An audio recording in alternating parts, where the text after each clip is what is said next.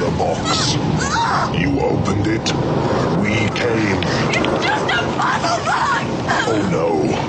It is a means to summon us. Welcome to Filmstrip's Hellraiser series. Explorers in the further regions of experience. Demons to some, angels to others. Featuring Nick Come, you daddy. and Jay. This is it. The old homestead. These podcasts will be spoiler filled as we discuss the plots, characters, and details of the Hellraiser films. Oh, no tears, please. It's a waste of good suffering.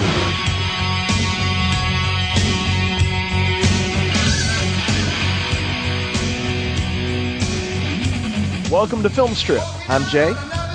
And I'm Nick. And this is Or our am I Jay?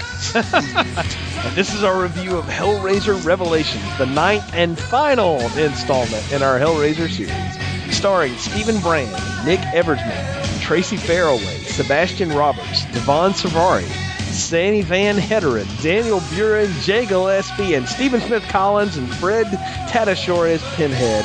Directed Wow, all these stars, man. I can't believe they got all these people in there. They actually got Sandy Van Heteren.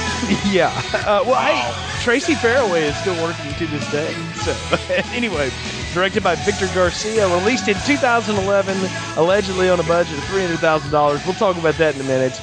Direct to video. The last one in our series here, and, uh, you know, the one that has probably the I don't know the the strangest reputation.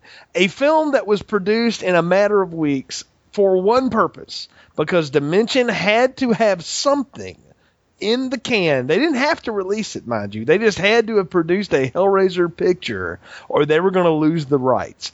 They sent the script to Doug Bradley and offered him like as he puts it the cost of a fridge you know for two days work and he said no and they went ahead and put out what is supposed to be the ash can copy the idea of something never to be released and then it was released we'll talk about why that happened when we get into it but went to the public in October 2011 the first entry in the series actually based on an original story, not a script, not an idea for that they shove Hellraiser in.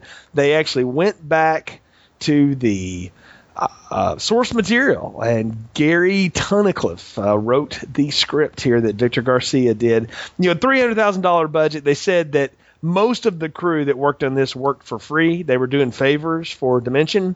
And, I believe it. Yep, in in in efforts to get other work. I think the only people that got paid were uh, you know the director, some of the actor, well the actors, and then some of the effects people. But definitely a an odd film and one that, like I said in the opening, there has a very shall I say negative reputation online. I haven't found anyone that is willing to give this a pass at all, Nick.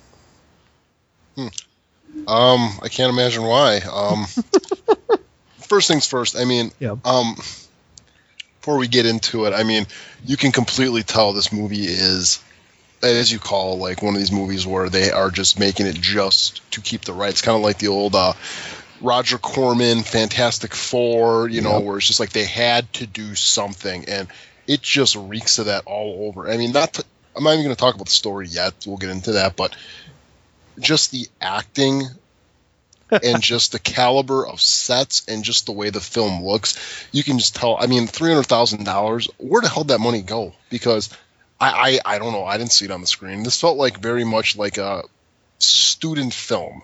It, it yeah. You know what? That's a good way of looking at it. I do think this very much feels like a student film, and I, I have there is no corroborating information for what I'm about to say. This is purely my opinion, but I think Dimension did this with the intent of we're going to say we produced one, we're not releasing it, then we're done with our obligation for five years, we can you know continue to work on this reboot and all this thing that they keep talking about and trying to to hash over and get done. And I'll be honest, I think when they saw what Victor Garcia turned into them, they were blown away. Because for three hundred thousand dollars and for shot in eleven days, what is presented here is far and above that quality. This is way better than the last two entries. This is not even close. Now, it doesn't look good because it's cheap and it's done on the cheap and the actors are terrible. Yes, all that is true. But what is presented here is way far in advance from what it should have been. And I think Dimension looked at that and said, heck, we need to put this out. Now, what they should have done was say, let's put another couple hundred grand in this and actually flesh this out and make something out of it. But of course, being Dimension, they're going to do it as cheap as possible. They slapped a cover on it, put it on the market, and there it goes. But I do think what was turned in was far and above the assignment. It's like that times in school sometimes, Nick, when you give a simple assignment and people go way over to get it done. And you kind of wonder why they did that, but the people that, that go above and beyond to make something better than what it could have been. And I, you know, Victor Garcia is a Spanish director. Clearly, everybody that worked on this, like I said, was doing favors. They probably got a lot of work because they were able to turn in something much better that could have just been another Hell World. I mean, this is you got to admit this is way better than Hell World and Deader. Uh, the thing is, man. I mean, I kind of get what you're saying, but what you're saying, at least from my understanding, is from a script level. That the script is better than the other ones that were completely. I mean, that's kind of what we went into, especially with the last two. How incomprehensible the plots were, the character motivations, almost the entire the, the whole movie was just dumb and it totally felt like it was just a movie that was kind of you know ripped apart and then pinhead put in where this one does go back to the original movie and kind of you know reissue the whole plot and the whole sadomasochism and the whole you know pinhead's not out for world domination but Yes. just kind of like you call upon him and then he comes there i mean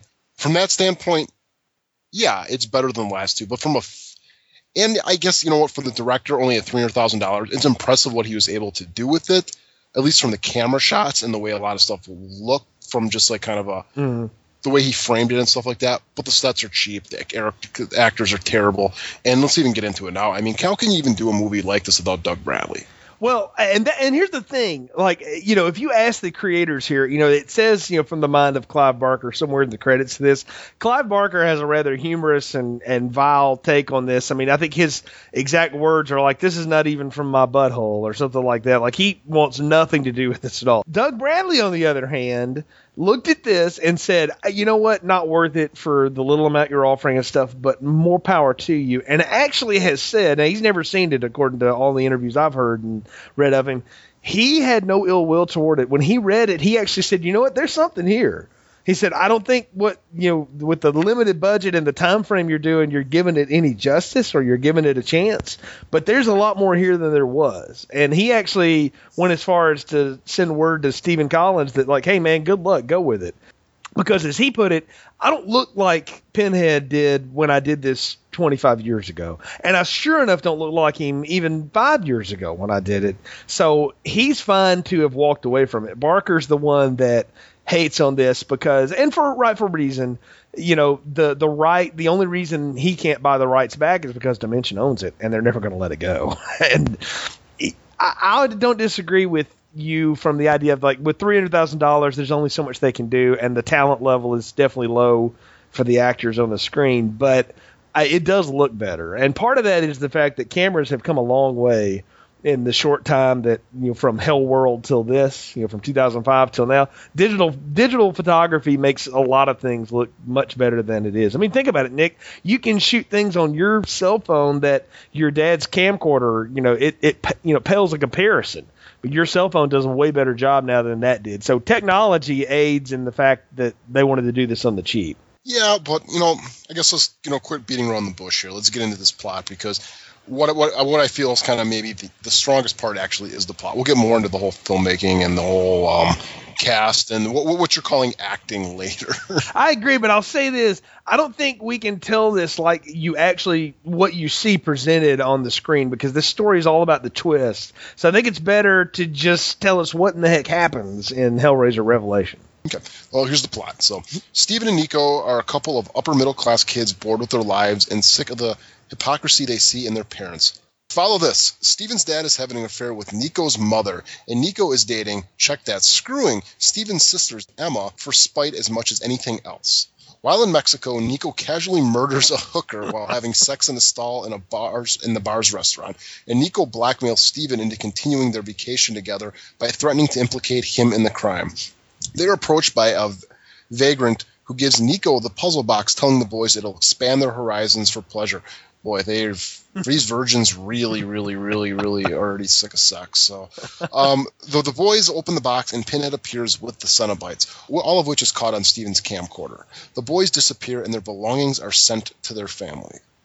A year later, the two families gather together for dinner. Really fancy dress too, by the way. I gotta Yeah, say that. just to go to somebody's house. Yeah. Yeah, that one girl had a really nice cleavage dress for just a family dinner. But okay, we're okay. They go to dinner where no one asks, no one wants to talk about the disappearance except the sister Emma, who confronts her mother's constant watching of Steven's video camera without even sharing what's on it. On it, Emma digs through her brother's stuff, discovers the puzzle box, and suddenly he appears, but is not acting like himself.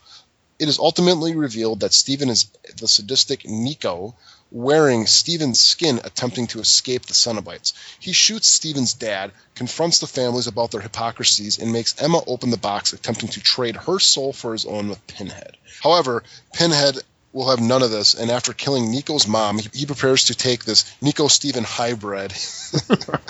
but Steven's dad shoots the kid, releasing him from the Cenobites. Pinhead angrily tells dad he should have let go, and it was his own self selfishness that w- that was the root of all this. He tells Emma he looks forward to when she willingly calls upon him again before sending the two back to the living room. The dad dies of his room, and distraught Emma picks up the box with an aroused look on her face as the screen cuts to black. Yeah, that's a that's a, a lot that you just laid on us there, man. and we need to get into it and talk about it because this film is not presented linearly like that plot summary. It it jumps back. Yeah, I and think. I think it's a Quentin Tarantino movie. The I wouldn't even say it's trying to do that. It, if anything, it's trying to do what the Saw movies did forever. I mean, they were the king of the flashback. Well, that was definitely a Saw ending. I mean, it's like you, you almost Yeah. it would have almost been better if you would have had that Saw like climax stuff where it's like, here's the twist, you know that. Duh, duh, I, you it's, know, well, if, if it's a twist, it's if anything, if they're borrowing twists, it's the M Night Shyamalan type twist. But honestly, what happens here is not that dissimilar from what was part of the plot of the first one, and it's just executed fully. I mean, you get the idea of that. Remember, Frank was coming back, and he ultimately just took his brother's skin to you know Larry to live in it. Well, we just get ahead on that this time, and there's a lot of stuff that goes on here. We get into it as we go. I, I do want to talk about Emma and kind of what I think she was doing, but the thing, the way this thing starts though, is it starts with camcorder footage of Stephen and Nico going on holiday, and I'll I'll be honest with you, I turned it off for a second, and I said, please do not tell me this is going to be a found footage Hellraiser movie. Because I thought if they do that, then I, I'm gonna. I don't even know if we can record this podcast. I about, a, about, a quarter of it is. yeah, it is, and and I'll be honest, I I'm glad I stuck with it because the way they use that is uh, is pretty smart. I, I kind of like the idea that we don't really know what in the hell happens for over half of this, and this movie's only an you know 75 minutes long, and really it's in about an hour and five, so you don't know what's going on for 45 minutes of it. And let me let, yeah. me ask you this though, with this whole like camcorder bit. yeah, Okay, these guys are what like 18, 17, Eight, 18, 18, 19, yeah, high school. I Yeah. t- took seniors maybe, yeah. Okay, so they're going down to Tijuana because well, I, I took it that one of them was a virgin. Right. It's what Yeah. it sounded like. The way Nico was talking to Steven was that Steven Yeah. was a virgin. So Yeah, Stephen was kind of the shy guy, you know, probably, you know, never really approached any girls and stuff. So they were he was taking them down to, you know, Mexico to kind of like, you know, pop his cherry. I guess we could just say that's what he's doing. He's taking them out to have a good time. Why record this? I mean, you're going down to Mexico for some, you know, Uh, debauchery. W you don't want anybody seeing what you're doing down there because chances are a lot of it's not going to be illegal, and maybe part of it involves a donkeys. Well, you, you may be right. You and I think like that because our generation would think that way. Millennials record everything. They, they do. They they believe in this kind of stuff. This is how they walk around with cameras in their faces. This is not Did they go to Duke? uncommon.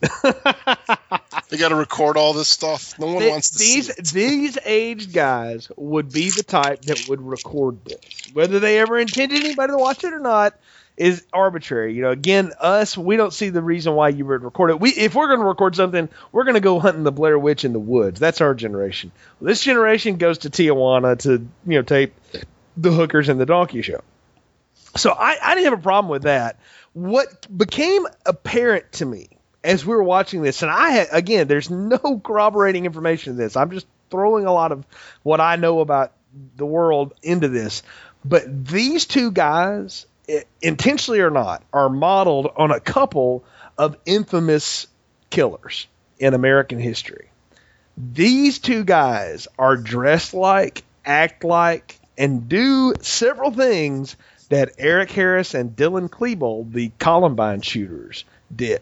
They have the same personality traits. Nico's like Eric Harris; he's a sociopath, and it, it's just more and more darker as it goes on. Steven's the depressive, quiet you know, kid that gets drugged in, dragged into stuff by his other friend, but ultimately has a mean streak too. They both hate their parents. They hate their suburban lifestyle. They do a lot of stuff that they shouldn't be doing at this age. I mean, there, there's a lot of that kind of. Uh, really a, a generation past teenage angst thrown into these two characters. And I found that to be infinitely interesting to at least follow through. Again, the acting is horrid, but the character and what's on the page and what is coming through in some of the performance is that to me. I really saw that in this. It, it blew me away. I suppose. I mean, I kind of see where you're getting that. You know, the the similarities between the two are. I mean, they got the kind of that look and everything. I mean, minus the trench coats, but uh, yeah. I mean, the whole. I guess the whole motivation for a lot of this is that they're tired of their parents. That they just are kind of sick of the way the lives are and everything, and that's why they're Well- gonna kind of like go and do this type of you know go and have fun. I, the idea the idea I got from it was at first like these guys are just trying to escape their their poor suburban lifestyle. Oh, poor babies. But then when you really get to what's going on, that you got parents having affairs with each other. You got one of them who's decided you know he's gonna screw the younger sister just to get back at the dad and the and his friend and stuff. It's some pretty dark suburbia American Beauty stuff going on here, man. Yeah, that's what it kind of reminded me of. Where it's kind of like you got like these two families and like everybody's screwing each other. It's just Mhm. it's kind of weird. It gets a lot weirder later. We'll get into that. Yeah, let's But- talk about that dinner scene though, because you already brought it up. Now they named the families the Cravens and the Bradleys. Now this, I'm going, oh, this had to be some executive from Dimension going, oh yeah, let's name them after famous horror icons. Yeah, no, that's stupid. I- Well, they well they lived on England Street too. yeah, that too. There's there's a lot of these little things in there. I mean, St- Stephen and Nico. How the- clever! how clever! yeah, Stephen and Nico, the actors' names are Stephen and Nick. So, you know, I mean, they they were really stretching Well, the old they creative they, mold. they didn't want to really kind of push the limitation of their acting. They need their names to be similar, so they respond to each other on screen. I guess that's what it was. You're right. Well, yeah, Yeah, I mean, if they, if they were calling each other like Chris, you know, the guy would have been like, "Oh, wait, wait." well, then oh, that wait, tells yeah. me that the only person that can act here is Tracey Fairaway because she they, that her name is not Emma, not even close. So, though she is dressed very inappropriately for a dinner, even if it's at home, you let your daughter dress this way? Please. Was this the Kardashians? seriously, I was going, man, this no wonder these families are screwed up, you know. So, Yeah, but I mean, it's not. It's, I mean, it's for someone who hasn't seen this movie. She's wearing one of those dresses where the neckline goes down to the navel. yeah, there's no back to it either. That, that should be no. And she's wearing this to dinner with her parents and parents' friends, who are also incredibly overdressed for dinner at somebody's house. Why? I don't understand that. I just I, that honestly, the whole movie was just bugging me. I don't know why they are dressed like they are. Well, like the one girl dressing like she's going out for a freaking stripper, you know, interview, and then the other parents too. It's like you guys are acting almost like dressed like you're going to a wedding or like you're going to like a fancy business dinner or something like that. I mean, it's Mhm. completely weird. I don't know. I mean, maybe that's what they do in Cal, the rich part of California. Like they, Well, that's what I wondered. Is, is. that supposed to be part of the pretension of the parents? Is that the, you know they're so stuck up and up their own nose about how great they are that they uh, um, hold on one second. yeah. They are so stuck up about how great and grand they are and stuff that they even dress up for when they just have friends over for dinner. I don't know. Uh, maybe the actors just Ray told to, maybe the actors were just told to bring your own clothes to work day. I don't You know. know, probably what it was was they probably interviewed that day for the person. They're like, "You got the job. Sets over there, scripts over there. Just get ready for it." And they're like, "Oh, do you want me to change? No, we don't have we don't have the budget for a wardrobe." So what Well- you're wearing's fine. Well, I, and I yeah. guarantee maybe the one girl played Emma was actually on her way to actually for a stripper interview, and then she actually just showed up there. like I said, she's doing actual real work now. She's on another television show. She's been in other movies. She's she was in a movie I know. G-string divas. No, no, no. She's been in the movie I know you've seen. Enough said. James Gandolfini's last run. So she was in that. So she's done other work, but nobody else here I've ever seen, and probably So she's gone from working with Julia Dreyfus and James Gandolfini to working with the guy who took drug Doug Bradley Bradley's Hey, spot. hey, she did this first, then did enough said. So she moved up. So that's the this was shot in 2010. So that you know, she she moved right on up. So I guess. I mean, Matthew McConaughey did Texas Chainsaw 4, so this is true, and yeah, and you know how that got repackaged afterward, right? So if she ever becomes a big star, expect the Pinhead to share the screen on the on the new DVD or Oh, well, yeah, she'll be on the cover doing the constipated face, right? yeah, just like uh, Kari were in Dinner. But the point is that these people are all gathered to have a dinner. But of course, it's been a year, is what we learned, since the boys disappeared, and nobody wants to talk about it. They just want to have a, a nice dinner. I'm like, wait a minute. You don't invite the parents of the friend that your son disappeared with for dinner if you don't want to at least talk about, wasn't it great when we knew where the boys were? No. That's, I mean, that's all kinds of dysfunction. Let's bring over my ex girlfriend so I don't get to talk to her anymore. Wouldn't the better setup be that they get this package in the mail full of the stuff and they invite them over? Exactly. Why did why couldn't they have done that? I'm with you. That's again this script. And then the whole thing is, polish. what is this box? Yes. What's this box in here? What, what the hell's going on? And then the whole thing, the mom could be, you know, they could start reviewing this tape and also only what they have this box, you know, what, what Right. the hell's going on with this box and everything. Like, you know, who sent this back to us? What's going on here? Whole mystery of it. I mean, you could even have, you know, maybe if they had like 25 more bucks, they could get a couple more people to be in this movie and have like detectives show up or something like that. But It, something, yeah. You could have something going on, but it's all built around this idea that the mom keeps rewatching this scenes on the camera. And what we see is just sort of flashes of stuff. Like we don't really know what happens. We come to find out later they've opened the box and this is where the Cenobites show up. You know, which answers another question that yes, you can see Pinhead in the real world and he can be photographed, so he's not a Twilight vampire. But they they go through all this this camera thing, and my thing is they've just now discovered the box. It took Emma nearly a year of watching her mother do this for her to finally go, I'm going to dig through my brother's stuff. You and that stuff wouldn't even be in there. If they got you got missing person report, that stuff wouldn't even be at the house. No, it would be, in a it'd locker room at the police station. Thank yeah, they'd you. be going over for blood, some type of DNA, some something like that, trying to find some type of clues with that. And first of all, they try to find out who the hell sent the box to them. Right. You you might be lucky enough to get like a photo that was in a wallet back. If you're lucky, otherwise it's an open investigation. It, this, I mean, we talked about how dumb the cops are in the Hellraiser series before. These cops don't even want anything to do with it. Uh, disappeared kids in Mexico, and no, no, no, no, no. You take it. it's Well, it's, it's more like we don't have money to actually buy fake badges, so no cops in this movie.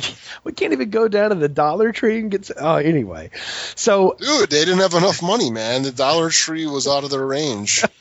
I think you're right. But let's talk about what went down in Mexico with the guys. This is the whole thing. They're partying, right?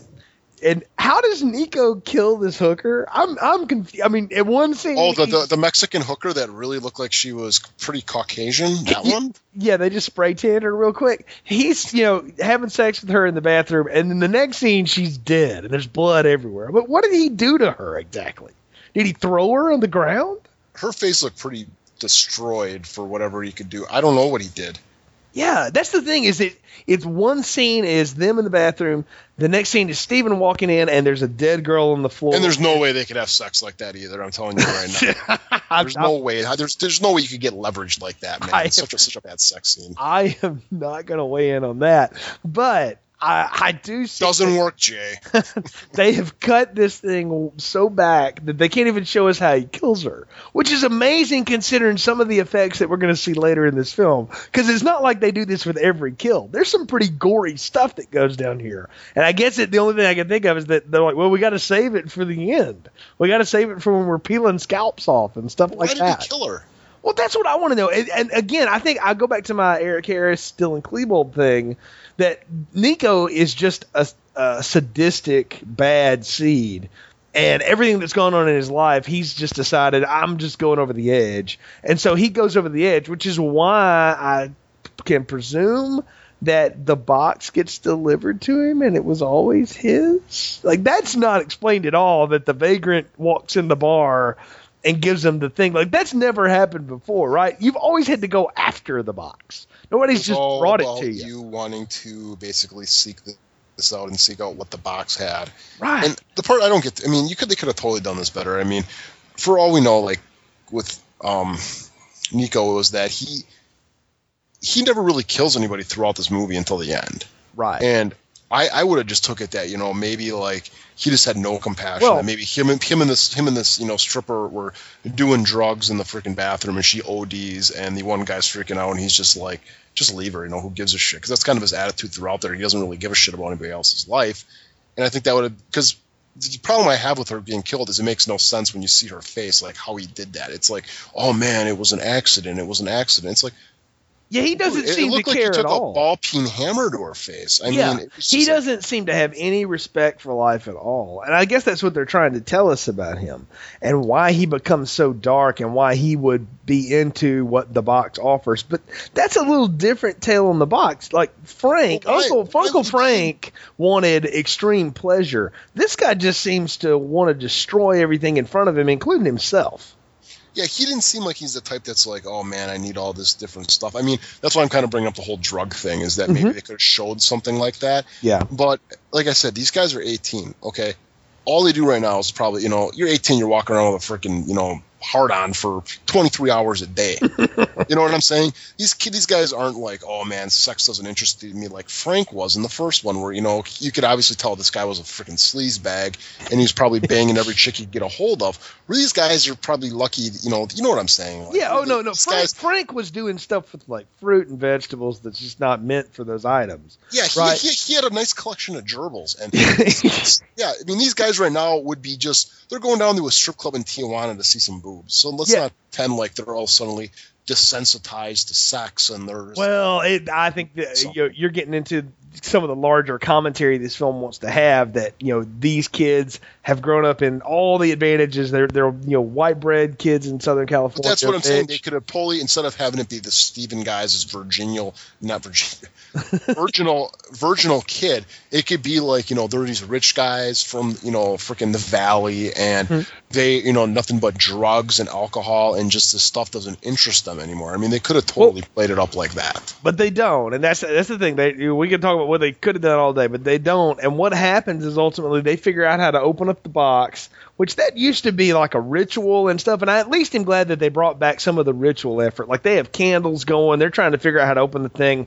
They open it. Pinhead comes, and what we see is that Steven has to start bringing things for Nico to feed on. He has that first hooker in the in the bedroom, and Nico jumps up out of the Nightmare on Elm Street bed, and Terrible too. You could totally see the hole in the bed. oh yeah, it was it was horrible. It was horrible, but he's skinless. He looks like s'more. he looks like Frank, right? And that's the whole idea is that he's out there trying to he's you know he needs more bodies, more blood to feed on, so that he can redo his uh, so he can reform his body, right? Yeah, but here's the thing though. Did he die on that mattress that he banged the that that one guy banged the I don't know. That's a good point. I have no idea. So no now, idea. But so that's again that doesn't make any sense. Where in the first Hellraiser and Hellraiser two, they were brought back because that's where they died, Right. and that's or that not necessarily where they died, but where they were brought into the other dimension or hell. Or Well, it was in that room. That's the only thing I could say. And and as we have learned in those first two films, or even the first three, Pinhead likes his his mattresses.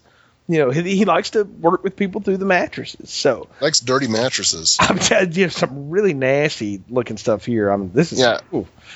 And, and the, yeah, it's like the whole feed me Seymour thing from you know Little Shop of Horrors now, where he's got to go around and you get all these ones, and they try to be really extreme with like the next death, where it's like Steven, you know, is with the one girl, and you know he's all, you know, he doesn't want to kill her because all of a sudden there's a baby in the room, And he Right. starts freaking out. He's like, I won't kill her. She's a mom. She's a mom. She's a mom. And this one, this one, you know, Nico turns and he's like, fine, I'll do it. And he just like ends up biting her throat, Yes. killing her. Then he actually kills the baby, you know, in, in kind of a trying to be a wicked scene, but it just kind of comes off kind of like, oh, okay, you guys are really trying to be extreme right now with killing a child, you know, killing a baby. But I don't know. It just kind of struck me as just kind of just like, I guess instead of being extreme, just them trying. Yeah, I, they're trying. Again, they're trying, and I give them credit for at least trying. This is way again is a way better idea than let me you know find the leader of the the Deader cult who's a LeMarchand or who's a a relative of the puzzle box maker who wants to rule the Cenobites, or let me be the vengeful dad who gives people hallucinogenic drugs and cell phones and buries them in coffins. This is way better than that crap. Yeah, but the thing is, though, I always thought with like them like sucking the substance out of these people that it had to do something almost like with sex. It does. Every, every other, every other yeah. movie, it was like always like you know seducing, like you know seducing the movers or seducing you know you know Frank's brother or something like this. When he just goes and kills the baby randomly, I'm just like, well, there's really no point for Well, that. I mean, it's almost like AVPR, where it's like, oh, No. they're killing pregnant women just for the shock of it. You're right. It's there for the shock, and it's there to prove just how sadistic Nico is. Because once we find out what he does later in the film, that that seems like the natural evolution of things. Because now that we know what happens to the guys, they keep killing hookers and killing hookers and killing hookers. You know, and and, And, we all and we all know hookers and strippers don't have souls, so I don't understand how this is working. Well, um, they just needed to go after some redheads too. So anyway, we go back to the year later, and what I am really confused, and this is when I said, you know, if when Dimension saw what they had here, they should have put another, you know, couple hundred thousand into it, fleshed it out, and fixed it. It's the Emma subplot I don't get. I, I, I can put it together as if I help the film Shock plot, value. but but the whole thing is, it seems like she's really the driving force behind a lot of this because when she gets her hands on that box, let's let's just say it, Nick. It's like you turn the quarter on and the the washing machine is on spin and she's you know on it. I mean, she looks like she's getting off just on touching the thing, and I've never seen anything like that in a Hellraiser film. See, here's the whole thing. What they could have done is Mm-hmm. like, I know I'm Mr. Rewrite here, but when we get into this thing later, we find out, you know, she, when the guy when he comes back, when Steven comes back from the box, when Emma opens it up, Steven comes back, and you know, we already said in the plot description. It turns out, well, Steven's actually just Nico in Steven's skin, Right. and Emma doesn't know that at first, and she starts making out with her brother or what she thinks is her brother. Yeah. He Ooh, that's very feeling her up. weird. Yeah. And here's the thing, though, is like they could have totally played this where the whole twist is, besides that, that they were supposed to meet Emma in Mexico, and Hmm. that maybe this whole thing was orchestrated by her. That she knew of the box, and she Yes. was the one that orchestrated picking up the box there. And she ended up somehow not being able to get down there, and they ended up taking the fall for it. And she's just like some weird, whatever, you know, some weird, you know, almost like Frank, where you know she's banging her brother, she's banging this guy, you know, she's banging everybody, Yeah. and she's just like this like sadistic person who's just looking for the next thing, and that's the whole twist of it. It was not just that I- is actually Nico, but she was the orchestrator of the whole thing. Uh, you and I are on the same page. I have been saying the same thing since I watched this, and I watched this thing twice for this review. Why did you do It's that? because I wanted to make sure I got it, and I wanted to make sure I knew what my rewrites were going to be. And we have the same rewrite It- because of the way it ends, the way she grabs that box and looks at the end is the same way she looks at this scene when she first gets her hand on it. I was like, this should have all been Emma's orchestration from the beginning. Would that should have been the final reveal? That would have been cool. I would have liked that because that would have made sense. As it is, again, though, this is something they're trying to just throw together, and then when they saw it, instead of doing the right thing and going and shooting that and filming that, they just threw it out there. And that's I mean, imagine how much better it would have been too if, like, instead of her dressed like a complete slut, yeah, that she's more. They- yeah, that, she's no, more no, they had her being like real, like proper and covered up, and then She- maybe like they go into a sex scene later, and she takes off her clothes, and she's all like pierced up and everything like she that. And she just- needed to go from Mandy Moore looking to like Noomi Rapace and the girl with the dragon tattoo. I agree. That that's Yeah. what we needed to see. When she got behind closed doors, she was much darker, deeper, freakier. Than Yeah, I mean, she could add like you know, she could add like you know, you know, tr- you know the, the the marks of like where she's cutting herself, and they could Yeah. add, you know, p- you know, nipple piercings and all this just really just like kind of like extreme type stuff, and it, it completely shocked you because it's like she went from being like wearing a ribbon around her hair to like looking like you know she's gonna be in the freaking uh, I don't know, like a Motley Crue video or something. I don't know. Oh you no, know? I mean, yeah. Again, though, that would excuse me.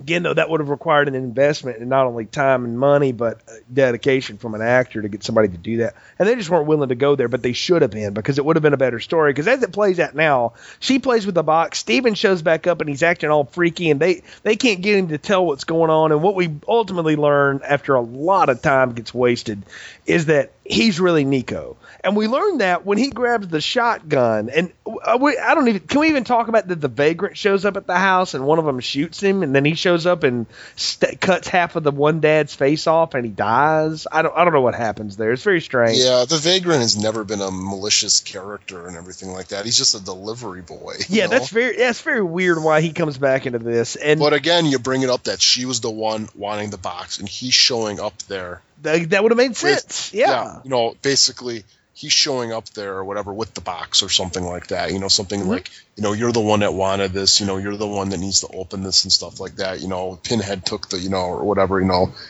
the ones that they didn't. Well, you know, you know what I'm saying. Where Yeah, just- no, no, no, I'm following you. I mean, it makes total sense what you're saying, but th- all that goes down, and then Steven shoots the dad with a shotgun. And that, now, look, I'm not a ballistics expert, but I know a little bit about shotguns. If you shoot someone in the stomach with a 12 gauge from a foot away, they're not going to live for 25 minutes. All right, they're That- not going to live for 25 seconds. no, that guy survived. I mean, it would have been better had that been a handgun and he and he popped him with it. Even that, I don't know you'd survive that long. But that was hard to sit and go. I guess we're supposed to feel bad for the dad because he's agonizing the whole time as his, you know, not son's son reveals all these family secrets and tells him he's pretty much the worst human being on earth and he wants to kill everyone and you know trade somebody's soul off for hell. But it, I'm distracted by the fact that the man's stomach is blown out of him and he's still sitting there on the couch, able to you know talk with his wife. It's just a flesh wound. Yeah, I- yeah. Oh god, I was having last action hero moments all over this. I was like, "Geez, this is terrible." That needed to be changed. That was a detail that needed to Yeah, be changed. That did not need to be a shotgun. He could have stabbed him, something. But that was very weird. But what? Okay, did you see it coming that Steven was Nico? Really? Or oh, hold on, I got to get the potatoes out of the oven. Hold on.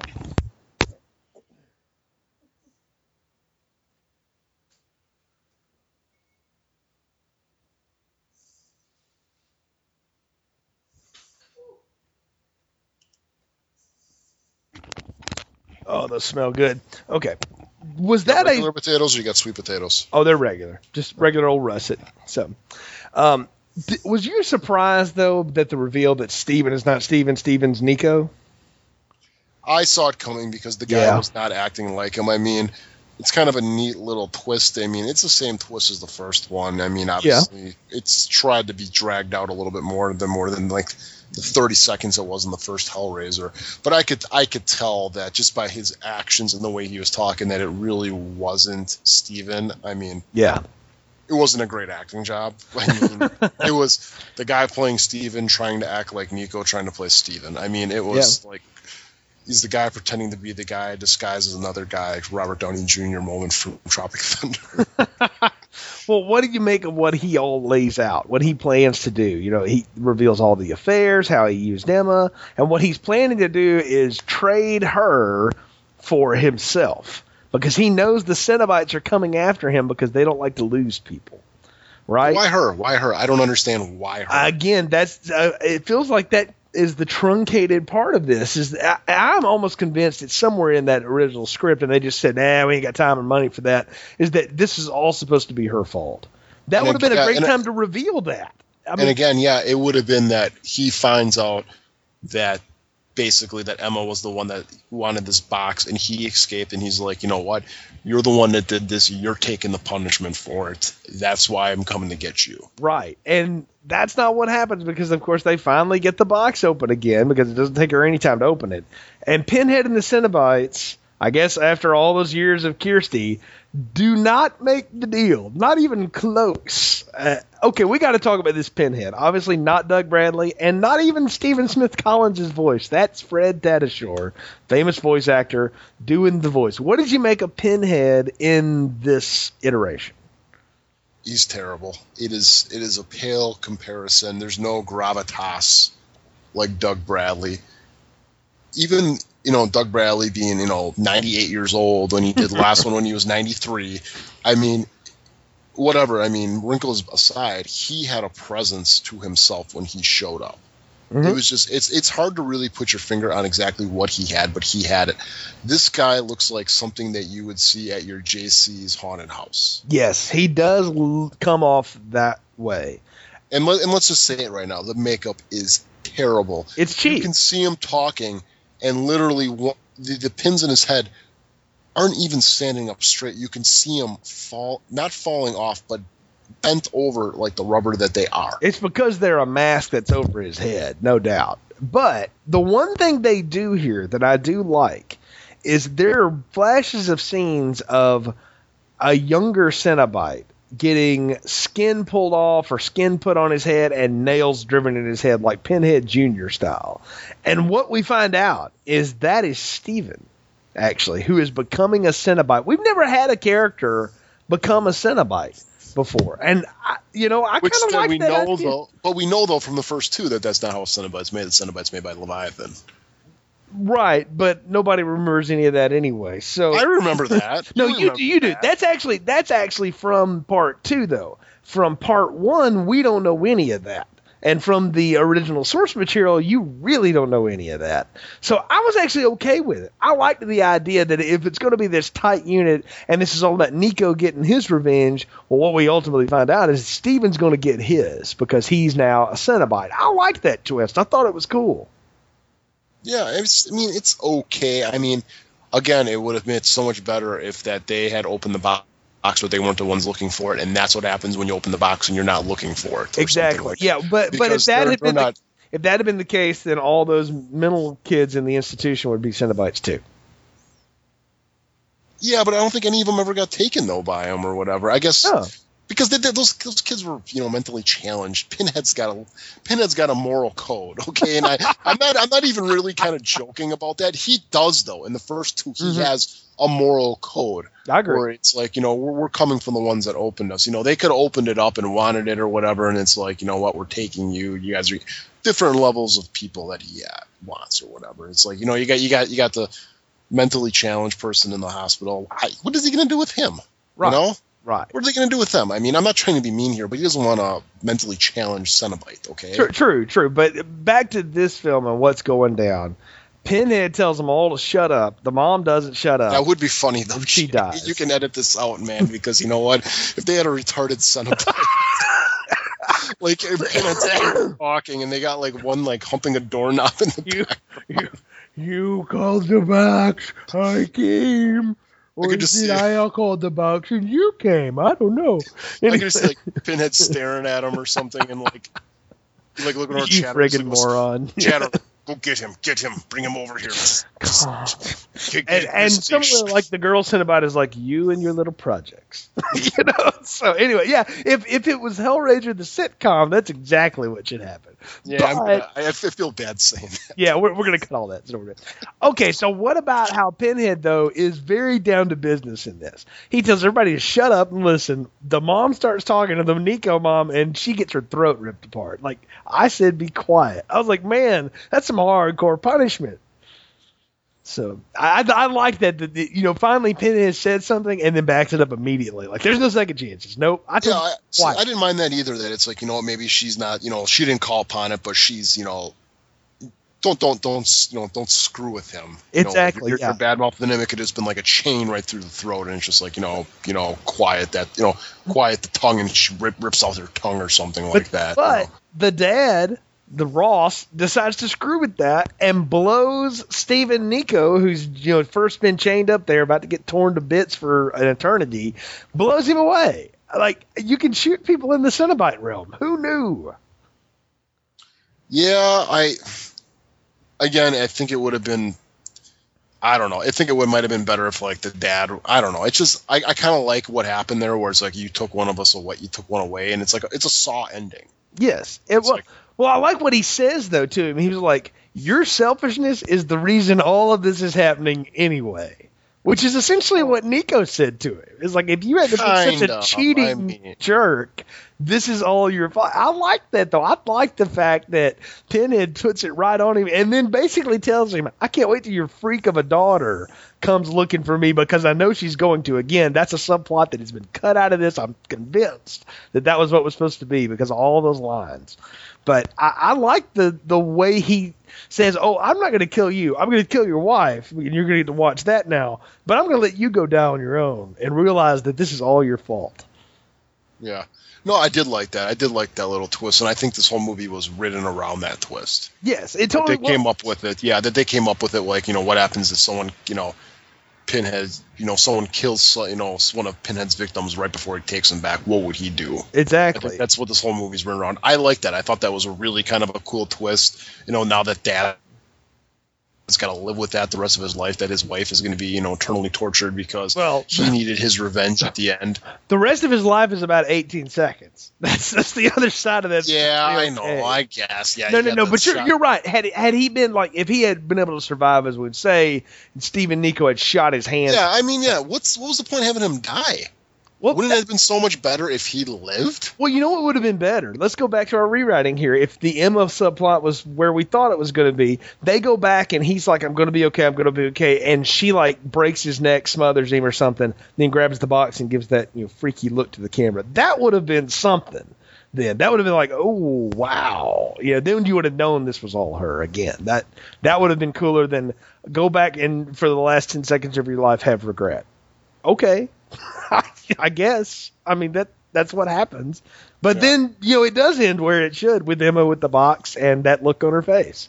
So again, I, I, I don't understand. I mean, based on this whole movie, I mean, we re, we rewrote this and to make that make sense, but based on the merits of this movie, that ending makes no sense with her just like rubbing it and looking at the screen like dun Oh, dun dun. no, you're you're totally right. It, you have to fill in the blanks for it. You're not wrong. No, but but I'm going to tell you something. I, I said I watched this twice. The second time I didn't watch it taking notes. I just watched it because I wanted to see it again, and I I was willing to fill in the blanks for it and go, geez, I wish they had just put a little bit more dough behind it to flesh that out because then this rating would be totally different. But we are at the point where it's time to give our final thoughts, recommendations, and popcorn ratings. So, Nick, what are yours for Hellraiser Revelations? To me, this is like watching Miley Cyrus on any type of movies shows. It's just like it's almost kind of interesting in a way that it's so bad. I mean, there's a little bit of talent there that's behind this.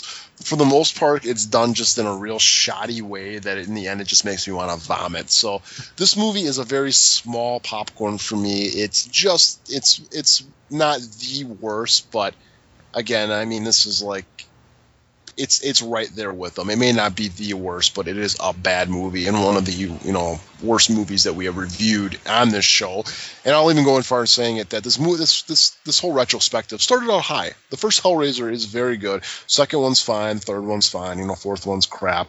Fifth one's a little bit better. Then it's just a steady decline the whole way down. Stuff that I even consider that this something like Blair Witch Two actually is a much better movie than these. And you have to go all the way back for a Blair Witch 2 review, but the fact that I even bring up Blair Witch 2 in comparison should just show you how bad these last movies are.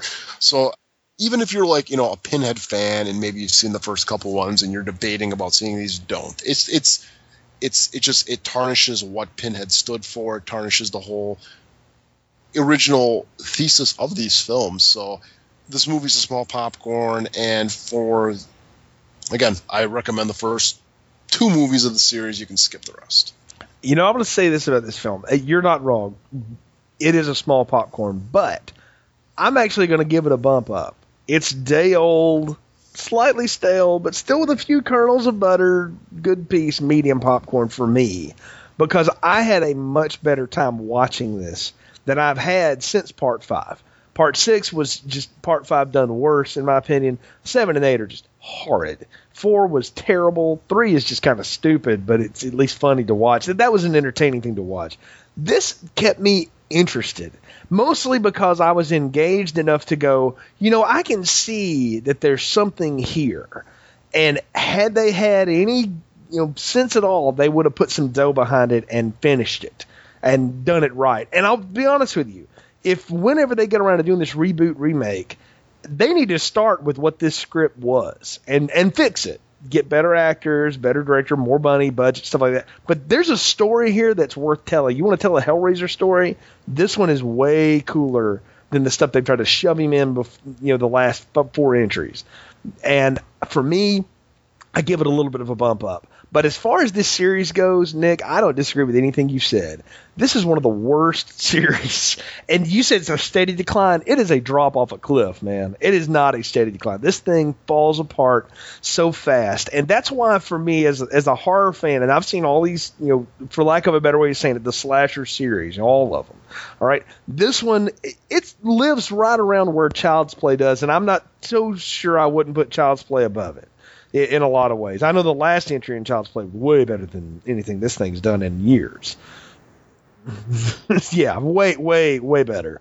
Uh, yeah, but for me, you know, I'm a big Halloween guy. I like Nightmare on Elm Street. I like Friday the 13th. Those series, those films, light years ahead of where this series is.